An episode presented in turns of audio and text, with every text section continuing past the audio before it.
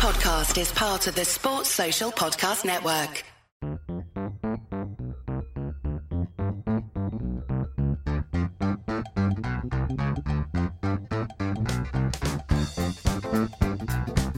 Hello and welcome to the Analyst Inside Cricket. A full day's play at the Ageas Bowl today. Not particularly going well for England. Uh, you may have seen that they've uh, conceded a lead of over 100 and in the end uh, fought back a little bit to get 15 for none. So it's actually an important little spell at the end of the day for the England openers to survive. So England now 99 behind going into the fourth day. Uh, just a, a, little apology, really, for no uh, analyst podcast yesterday. Uh, the reason for that was I was just making preparations for our new enterprise. The Analyst Inside Cricket podcast is in its fourth year now. We started in January 2017, amazingly. And now here's an opportunity for you to participate in the podcast continued success and hopefully ultimate expansion for a small donation to a platform called Patreon, you can participate in our creative process and see special behind the scenes video content. You can see Simon Mann in his hotel bedroom just before he goes out to commentate at the Ageas Bowl. I'm joking, of course. For slightly larger donations, you can take part in exclusive virtual Zoom dinners. That's what I was sort of rehearsing yesterday with celebrity cricketing guests like the one I had last night with Marcus Trescothick and Devon Malcolm, which was just a trial run. It was a very interesting experience. And you can join this exclusive analyst podcast club by going to www.patreon, that's P A T R E O N, www.patreon.com forward slash the analyst one. So we'll give you that address again at the end of the podcast but it's completely up to you how much you want to contribute. And if you don't want to, you can still listen to us free each week. So that's our next plan. Now let's look back at the day's play, the third day at the Ageas Bowl. And I suppose it was a, a pretty tough day for England, Simon, really. Yeah, I mean, really interesting test match. It's, it's building up nicely. Have the West Indies got a big enough lead to put serious pressure on England? They might well have, the way they bowled uh, this evening. They were unlucky not to get wickets with the new ball. England surviving for, for 10 overs, 15 runs. You know, it does make you think, what can England set West Indies? What realistically could they win with? You know, 310 in their second innings sets West Indies around about the 190 mark. I mean, the reason England batted first is because they thought, as we mentioned on the first day, they thought that it would be harder in the fourth innings than the first innings. So we, we know we're going to see that as long as England can set West Indies a reasonable score in the fourth innings, can they then put that plan into operation? But to do that, you, you know they, they're going to have to get some runs in the bank. You know, West Indies, you feel, you know, no problem chasing 120, 140, something like that. Closer to 200, beyond 200, then could well be problems for them. Mm, yeah, I mean, you know, they're still a, a, slightly fragile batting unit, aren't they? But they stuck it out. I, I was impressed with the, the, doggedness today. It's funny, it almost reminded me of watching England bat at times in the sort of 1990s, really. That determination without necessarily all that much flair. I almost felt that this match, it's almost been a slight reversal of roles. England have got the faster bowlers with Wood and, and Archer, both touching 92, 93 miles an hour, perhaps the fastest uh, pair of bowlers England have ever fielded, actually. And and then West Indies have got lesser fast bowlers, in fact. Uh, in comparison to the olden days, and more dogged English type batsmen, and they they eked out a 300 odd uh, score today. Uh, I think they had the, the, better of the conditions, as as you said. I, I, it's it's a, a, a sort of humbling experience, isn't it? Being England captain, Ben Stokes he's made two mistakes in his first half an hour. First, he left out Stuart Broad, who I think would have probably bowled really well in those overcast conditions on the first day. And then, of course, he's, also decided to bat first. And, you know, looking at it in hindsight, which we luckily have, I think it would have been better to, to field first. Is that the, the general view down there?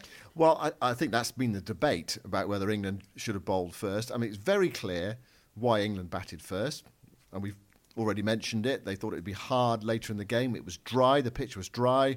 They thought it might go up and down a bit. They thought it might spin a bit. But of course, that is no good unless you set West Indies a decent target for them to chase in the fourth innings, and that is England's challenge on the fourth day. Can they get enough runs in their second innings to really put some pressure on West Indies in their second innings? You know, England are still uh, the best part of 100 runs behind, two days left in the match. I mean, it's a fascinating game. I mean, it really could go you know, any way uh, from here. You wouldn't like to be uh, certain about how it's going to go here because it's it's an unpredictable game, and you know there are fallibilities in both teams. You mentioned West Indies batting lineup, England's batting lineup as well. You look at that top six. There's not a great deal of experience in there. Only Ben Stokes and, and West Indies are bowled with a great deal of, of discipline, and they've got some real quality in their attack as well. Holder, Gabriel, and Roach. If they can make inroads and, and put pressure on England, then you know they could reduce that target they have to chase on the final day. I mean, who knows? You never know. It could even end tomorrow if West Indies bowl really well and put England under severe pressure. So, first match back, although we've had weather problems, it's been a game uh, full of interest. Uh, you know, and England are not the perfect outfit. They, they are not. They've, they've got problems that they have to deal with as well. In the same way that you know West Indies coming here, we felt could they get enough runs?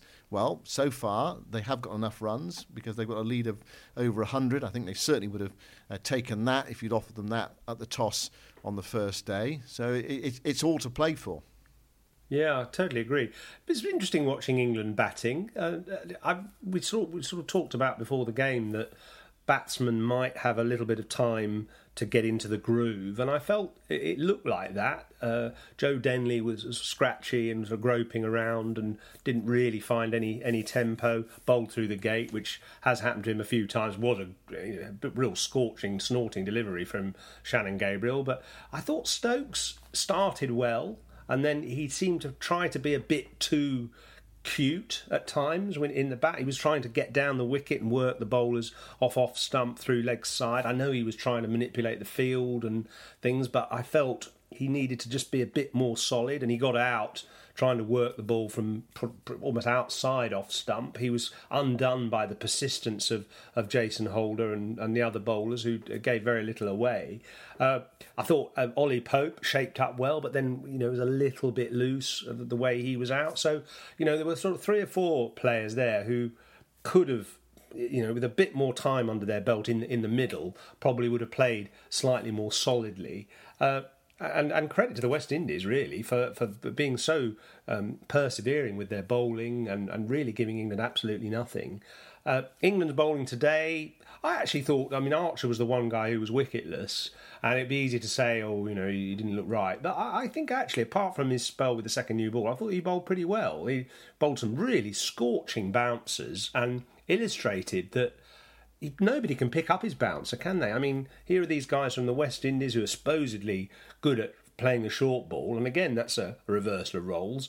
They weren't very good at playing the short ball, particularly from Archer, who just it seems to get that ball to lift from nowhere, and nobody can really pick up those those nasty short balls. He, he was denied um, his only wicket of course, by just overstepping. But I thought there were signs there that you know he was bowling uh, cleverly. You know, he was thinking about how to manipulate the batsman, force them onto the back foot, then bowl one a, a little bit fuller to try and trap them on the crease. And he was a little unlucky. Other than that, uh, Stokes, great credit to him for the four wickets he took.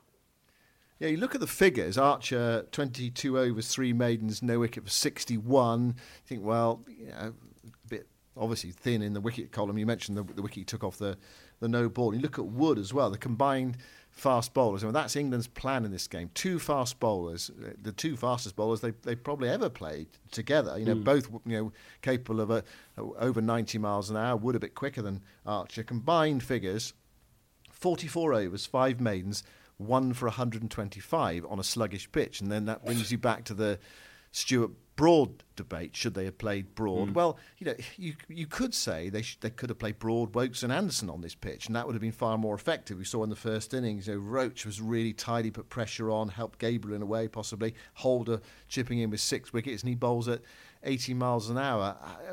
You know, do you pick a team just for each individual Test match? Or do you have a sort of plan? And it seems as if England's plan going forward, I mean, they've got they've had Broad and Anderson for so long. Eventually, they are, they are not going to have them. You know, are you sort of planning a bit more mid long term, or is it just focus on every single Test match? The other thing as well is you think about leaving out Stuart Broad. What do you do? Do you say right? Broad over Anderson? That's one decision you, you could make. No, they wanted to bring Anderson back. Is it Broad over Archer? Well, Archer had a you know fabulous summer last year, top quality bowler, tremendous uh, potential. Is it Broad mm. over Wood? Wood's last Test match. Do you know what his figures were in his last Test match? Nine for a hundred. Almost nine, nine yeah, for nine yeah. for a hundred at the Wanderers. Mm. You know, do mm. you leave a bowler out who's taken nine for a hundred in, in, his last Test match? I think a, a, lot of comment on social media about oh, you know, what Wood he's you know he shouldn't be playing. You know, his, his, his stats in England are, are poor. Um, but you know, for batsmen, what, what's the equivalent? What's the batting equivalent of nine for hundred? It's probably a double hundred, isn't it? Or is 180? Do you leave a? Would you have left a bloke out who made 180 in the last Test match at the Wanderers? You, you wouldn't have done, would you? You'd have played him. Of course you would. So that that's yeah. that's the issue for the for the England selectors. Yeah, and, and you, you make a very good point about it. Um, I think I, am trying to think back to. Uh, I know it's county cricket rather than Test cricket, but in the 19 early 1990s, Middlesex had five fast bowlers, one of whom was me, and I'm not saying I was anywhere near as good as these guys, but we had five quick bowlers, four of them had played international, and, and me, and we actually rotated them during the summer. And it was annoying when, you know, Captain Gatting would come up and say, look, sorry, or sorry, Norman, you're not playing today, because all of us actually had a right to play. We were all playing well, we were all bowling well, but you had to accept the look at look at the longer picture, the bigger picture, and and sit it out. And it, it did make you angry to start with, but in fact, we won the championship that year by merely rotating those bowlers. And uh, it, it, Stuart Broad, you know, did an interview today, sort of obviously showing his irritation and frustration at, at missing out on his first home Test match for seven years or something. But you know, I can understand that totally, and he was quite right to express it. But I think in the bigger picture, it might work out well. They've got six tests in two months, very close together, uh, and I think they're going to need that that time off to, to be fresh. And, you know, Broad can come in fresh in the second test. Bowlers are going to have to accept that they're not going to play every game. Um, Jimmy, I know Jimmy told, Jimmy talked about uh, in the summer of 2017 playing all seven tests and how it gave him great momentum and he loved it and he wasn't tired and all that. But he is now three years older. Uh, you know, he's going to need a break as well. So I think it is a question of rotation. And they may have got it wrong this test. They may, certainly, it's interesting. Marcus Trescothick yesterday saying, uh, when I spoke to him yesterday, you know, he thought definitely Broad should have played uh, this Test match, and he would have really been effective yesterday and the day before on, on the pitch. But you know, you, you take these uh, decisions, and maybe in the in the overall scheme of things, it might not be a, a bad thing to give him time off, and he'll be fresh for the next Test. Stuart Broad did not deserve to be left out of this Test match, and there's no doubt about that. His, his, no, that's true. His, his, figures have been very good in, in, in recent years. But then I, you know, I go back to the point: you know, who else did deserve to be left out? Did Chris Woakes deserve to be left out? No, no, he didn't as well. But England had to choose three from five. They had to make that decision, and, and, as you rightly say, there will be rotation over this summer because there'll have to be, I think, anyway, because the Test matches are so close together. Six Test matches close together. Some strong comments from Stuart Broad, though. I mean, you don't often see that these days from a, a, an England player, but clearly the thing about Stuart Broad now is that he because he's sort of moving towards the end because he's you know one of the senior players he he he feels able to say it and actually you know what what's interesting is you know, in, in a way, sometimes oh, should, should, he have said that? But actually, it's, you know, these players get put up in front of the media to, to speak on you know radio, television, and in the press. And when they don't say interesting things, then you know we, we probably as media people and you know people listening and consuming probably feel frustrated as well. Oh no one ever really says anything; it's all very controlled. But when actually we see some genuine emotion from someone, you know, I, I, don't think that you know, I don't think we should be sort of critical about Stuart Broad's comments. You really could get a genuine reaction from uh, Stuart, you know, saying really what he thought. It's a hard decision to understand. I'm frustrated, angry, and gutted. Uh, but he also, you know, said that you know, when he gets the chance again, he says, "You, you can bet I'll be on the money." So you know, it's also a, a motivational uh, thing mm. for him as well. So uh, you know, I, I think it's you know, there might be people within the England camp who think, well, you know, that's that, that's quite strong, but also it, I suppose it it does it, it, does engage with the public. It shows you what a player really thinks. They really care about playing for England, about giving up their spot, which you know, which he didn't want to do. Why would you want to give up your England spot?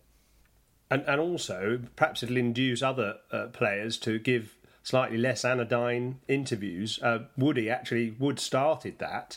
Uh, he was the first one in what is being called you know the diary room because they sit in a, an armchair and it, it's very much like the Big Brother studio. And it seems like they're a bit more willing to confess uh, now than they were perhaps on the sidelines uh, by the boundary edge with other players listening in. You know, it just seems a bit more intimate somehow. Maybe that's why they're a bit more willing to to give out their, their emotions. It's certainly made for good watching. Now, uh, just to finish, uh, England survived that last little spell just about. Uh, at the end of the day, importantly, and uh, I was pleased to see Dominic Sibley get off the pair, that the dreaded pair. Now, how many pairs do you think? I heard you talking to Phil Tufnell about the number of pairs he got in his career. How many do you think I got? Um, well, you must have got one, otherwise you wouldn't have brought it up. Or unless you brought it up because you didn't get one. Don't tell me you didn't get a single pair. Well, that's that's you're nearly right. I did get a pair, and it was in my very last oh, match. No. And and also, I mean, it was quite a sort of glorious pair because it was a first baller. I've only had two first ballers in my career. One was bowled Marshall, first ball, and the other one, and this was my last innings in first class cricket, caught Lamb bowled Ambrose. So it was a, it was a fairly glorious way to go out, and my first ever pair in my last innings. Um, sadly, were were you were you conscious of that when you went out to bat? You right at the end of your career, you thinking, could I get through my career without a pair? Was that, um, were you determined I, I, to, to I, get off the mark in that second innings, or were you not, not really bothered by to that? get off the mark uh, because I knew I hadn't ever had a pair before, and I was so determined that um, I saw Ambrose the ball before he'd taken a wicket with a ball which shot along the ground and hit the batsman on the on the shins and was LBW. So I thought I've got to get forward to this. So I was determined, even though it was Ambrose, to get forward. So I sl- slightly lunged at the ball, and it was a good length ball. It just went rose up in front of my face, and I punched it to gully. And I, I in fact, you know, if it hadn't I hadn't punched it to gully, I'd probably had my nose rearranged. So uh, in a way, I was quite relieved to get out to it. But um, it, you, you, did ask Tuffers, didn't you, on, on TMS also for um, a tail ender to get a pair, or is it the same feeling as as a batsman? I think obviously it's terrible for a batsman to get a pair, and uh, you know it's it's a horrible experience. I mean, for a tail ender, actually, it becomes a bit of a laugh for the other players. They're on the balcony, absolutely egging you on to get the pair because it's so humiliating, it's so humbling. Um, so, it, whereas for a, a, batsman, everyone's sort of hoping they won't get it, I think actually for a tail ender, quite a lot of the rather sadistic members of your team are hoping you do. And I thought it was a team game as well. Fancy that. yes.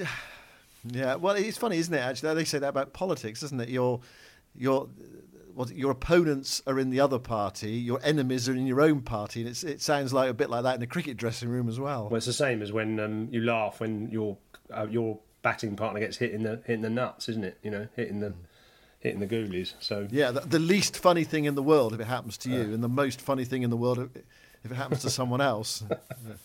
Anyway, Dominic Sibley, thank goodness, is is off the pair. The only good story that I've ever heard about a pair was Graham Gooch, who of course got a pair on his first test, and he said, "Well, what else do you expect? I had to get what, what part of my surname in my first innings, uh, as in two O's." So he he made a good uh, good little tale out of it. He told it probably better than I did. So uh, tomorrow, good weather forecast. Uh, and hopefully a good batting forecast for England. Yeah, I mean it's, it's really set up well. Two two full days, 98 overs available on both days. Although we're supposed to have 98 overs today, but we only had 90. We lost, you know, those extra eight eight overs because the the over rate was slow.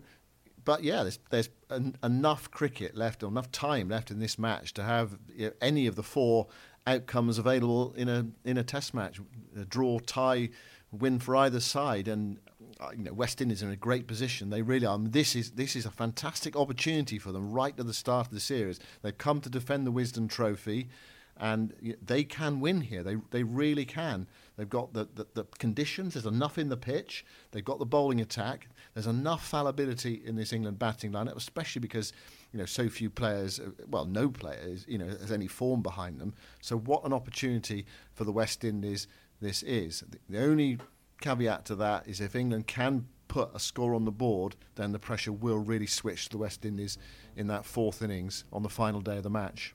I think it'll be fitting in a way if the West Indies do win this first Test match. They've nobly come over and resuscitated our cricket season, so they deserve uh, the spoils, I think, in this first Test match. But anyway, we'll see over the next couple of days. Don't forget, uh, if you do want to donate to our Patreon site uh, to join our exclusive club and get some exclusive content and also uh, uh, access to these virtual dinners that we're going to do during the course of the next couple of months, you go to www.patreon, P-A-T-R-E-O-N, dot com slash the analyst one and any donation would be most welcome. Thank you very much for listening. We'll speak to you tomorrow night. We will indeed, and it'll be fascinating to see what position the game is in. Goodbye for now.